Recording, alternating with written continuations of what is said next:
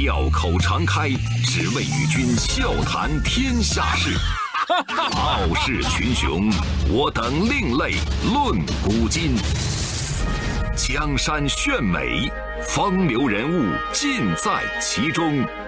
湖河西江，百川流水总向东。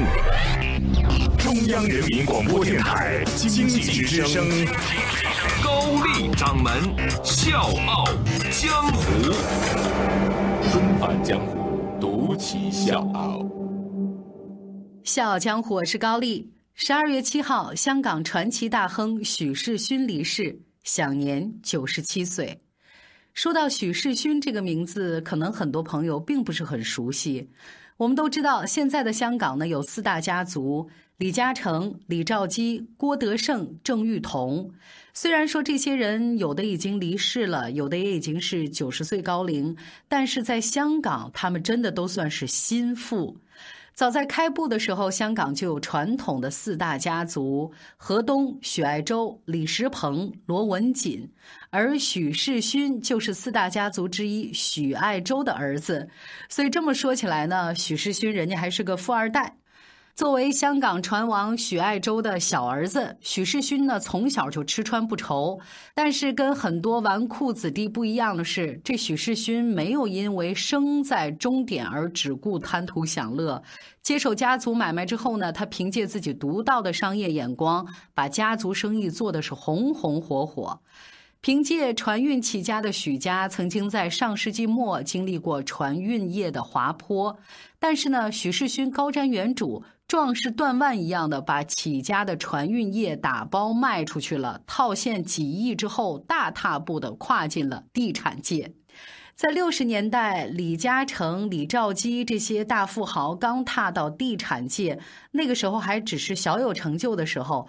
许氏家族呢，就已经是香港有名的华资地产商了。有一件事儿能特别彰显许世勋的这个地位和他的这个财力啊，有多非凡，有多显赫，就是汇丰银行在一九七三年主动邀请许世勋加入董事局，而且呢，让他出任董事局的副主席。千万不要小看这个位子，许世勋是继包玉刚之后第二位获得这个殊荣的华人。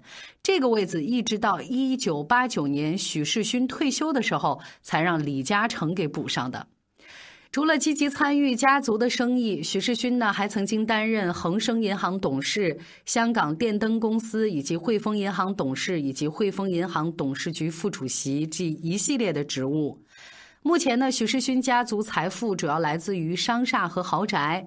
他私人曾经拥有富丽华大酒店两百三十二万股，恒生银行六百万股，海港企业六十九点六万股。许氏家族呢，还在香港持有多项物业，价值呢超过四百二十亿元。就光中环那栋中建大厦啊，也有医生大厦之称啊，这个估值呢就达到了一百三十二亿元。另外，许世勋旗下的还有一栋著名的房产，就是有“香港第一豪宅”之称的大浪湾道十号大宅。在寸土寸金的香港，这栋豪宅足足有八万七千一百五十平方尺。大家听好了，是平方尺，什么概念？就是有两个足球场那么大。那这栋房子前几年的估价呢，已经突破了十四亿人民币。各位朋友，这都不是重点，我给大家画一个重点，就是大浪湾这块的大宅子，不但是价值连城，要命的是有钱你都不一定买得到。你想成业。业主除了你得买得起之外，你还得通过人家其他业主组成的十澳业主委员会的审批，审批过了，您才能掏钱买这房子。所以呢，大浪湾的大宅子是它的成交量是特别少的。上一宗还要追溯到差不多十年前。斥资四点八亿买下大浪湾道十三号的人是马化腾，那小马哥呢，也是第一个进驻石澳大班屋的内地富豪。好，那我们现在说回许世勋啊，说到许世勋，最让人印象深刻的还是他马王的身份。许世勋养马到现在已经六十多年了，他的名下呢拥有很多匹的爱马，而且清一色的全部用“惑”字做马名，就是疑惑的“惑”。比如说迷惑、炫惑、魅惑、灵惑，还有奢惑、巧惑、洋惑、狂惑、乙惑、捉惑，什么全惑、勇惑、佳惑、忌惑等等。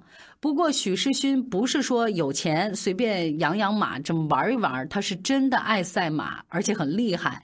许世勋呢是香港赛马史上第一位，也是现在唯一一位赢得一百场头马的本地马主。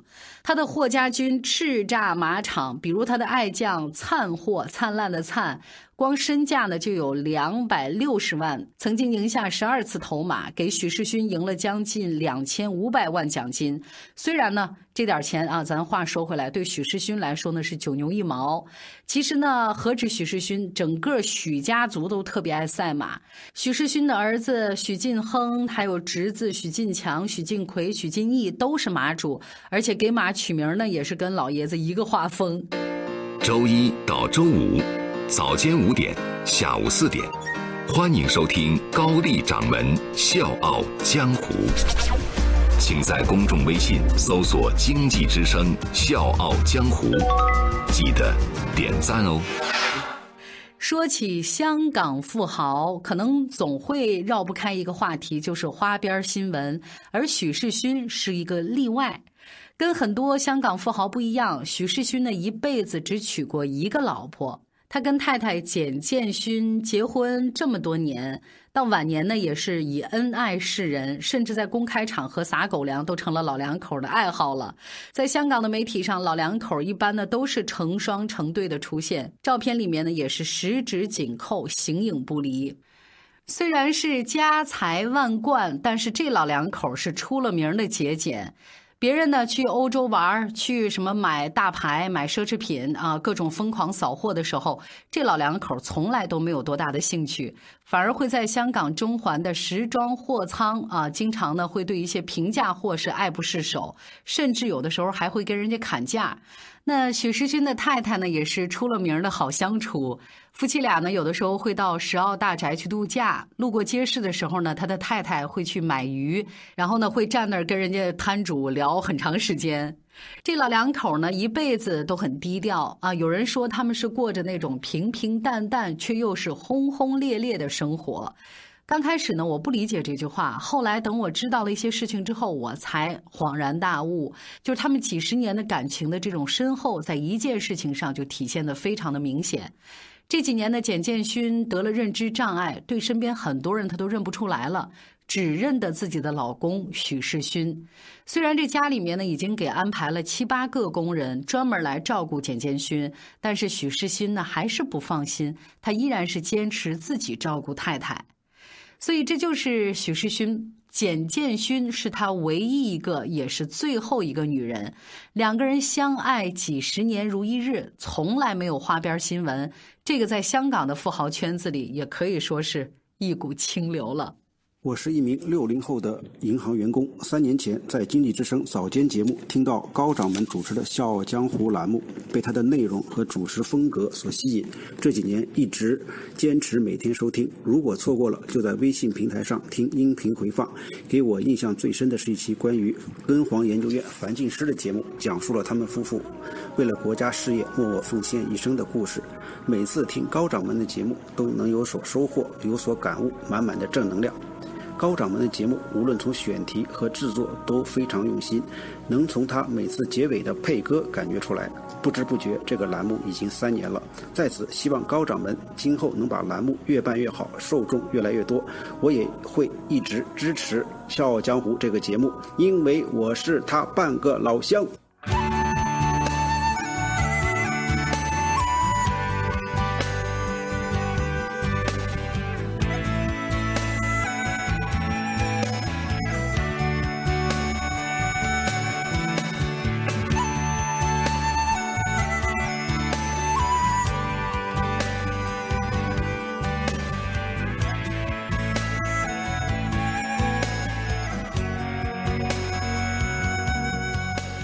了跟妻子很恩爱，许世勋治家也是很有一套的。比如说，他给儿子定时出粮，什么意思呢？这个香港有很多的富豪家族，为了分家产是伤尽脑筋、反目成仇。咱经常看那些港剧里面啊，一幕又一幕那种争家产的这个大戏等等，其实都是有生活的。但是许家处理财产的方式跟其他富豪都不一样，他们所有资产都是兄弟姐妹共同管理，家族成立了自己的信托基金，定期为子孙提供开支，这就是定时出粮。想想也是很特别啊！各位，我啰啰嗦嗦说了这么多，如果还是唤醒不了大家对许世勋的认知啊，那那那我就只能八卦一次了，跟各位唠一唠他的儿媳妇儿啊，估计大家就不太陌生。了，就是港姐艺人李嘉欣。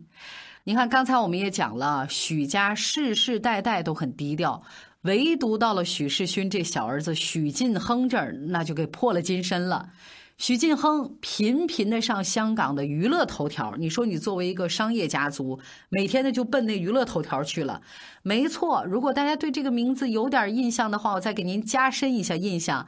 他就是当年刘嘉玲甘愿为他退出娱乐圈，要当全职太太，然后订了婚，结果又取消婚约。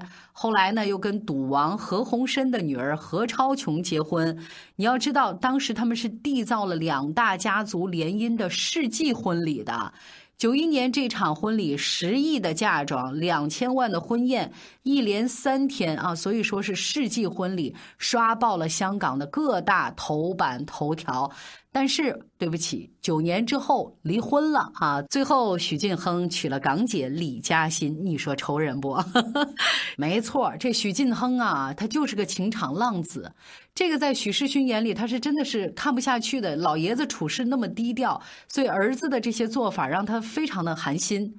在富二代没有成为纨绔子弟的许家，富三代竟然还没能逃过这些狗血的戏码。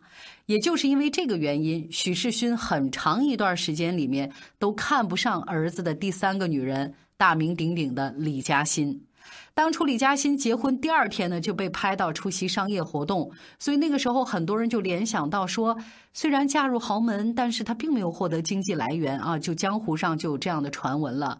再加上呢，媒体曾经拍到这么一张照片，就是许世勋和他儿子的前女友，也就是刘嘉玲，还有儿子的前妻，也就是何超琼一起吃饭见面，那个画面很和谐。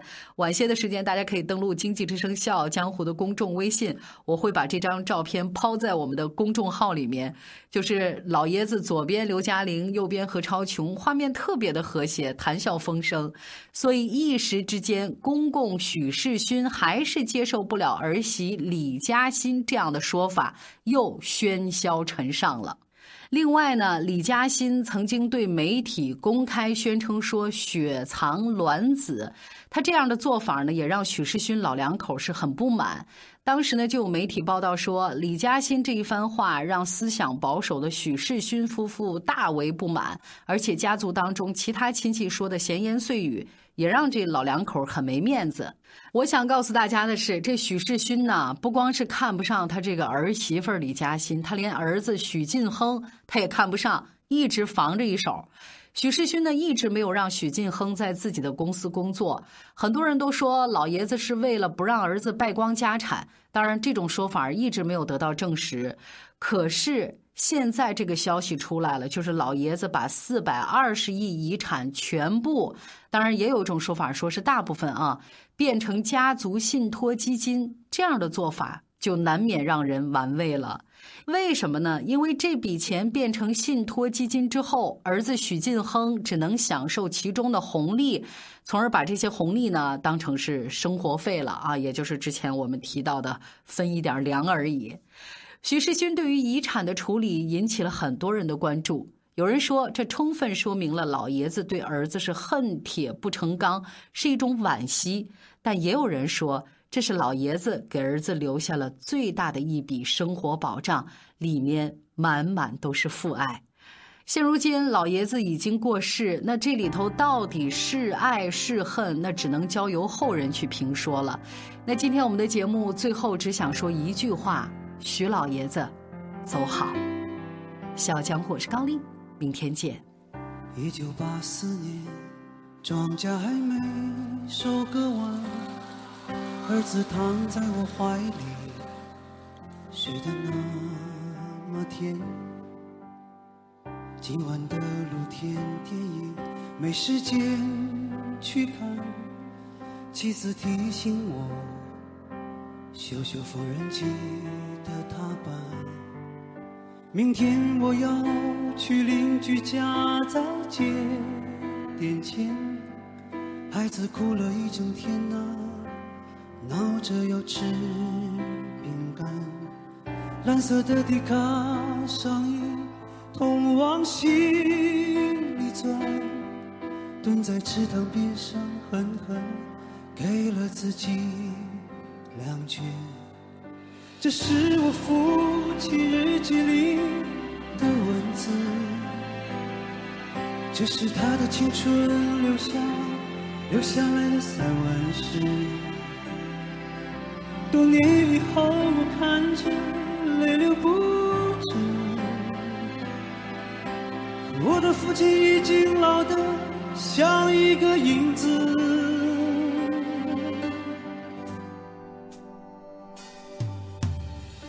一九九四年，庄稼早已收割完。我的老母亲去年离开了穿着白衬衫跑进了校园，可他最近有些心事，瘦了一大圈。想一想未来，我老成了一堆旧纸钱。那时的儿子已是真正的男子汉，有个可爱的，和他成了家。但愿他们啊，不要过得如此艰难。这是我父亲日记里的文字，这是他的生命留下留下来的散文诗。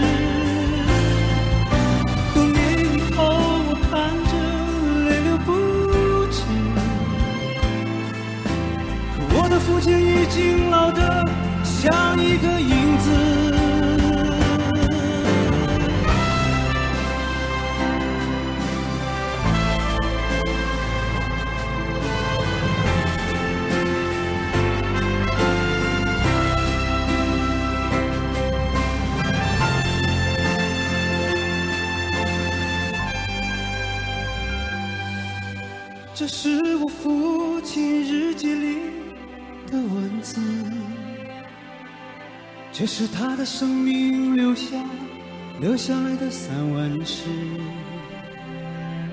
多年以后，我看着泪流不止，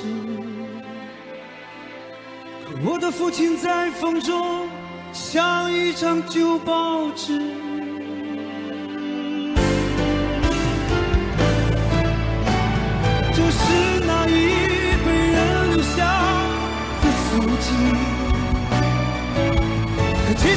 后就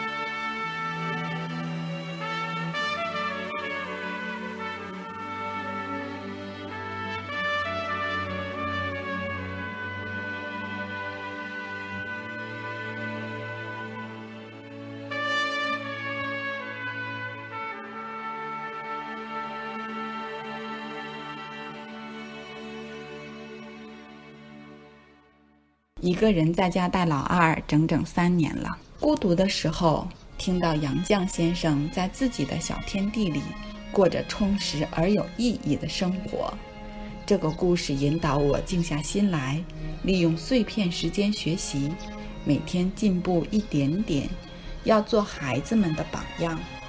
前几天跟丈夫生气，听到舒马赫的妻子排除万难，对深爱的丈夫不离不弃。这个故事告诉我，要珍惜身边的每一个亲人。教育儿子的时候，不需要多说什么，只是让他听听 C 罗的故事，要向 C 罗学习，要相信善良，传递善良。给小女儿选择道路的时候，叶嘉莹先生的故事再次为我指引了前行的方向。希望诗词能成为他的最爱。希望我能成功，希望《笑傲江湖》的故事能陪伴我们的王小糖包和王大糖包一起成长。我们坐在高高的谷堆旁边，听妈妈讲那过去的事情。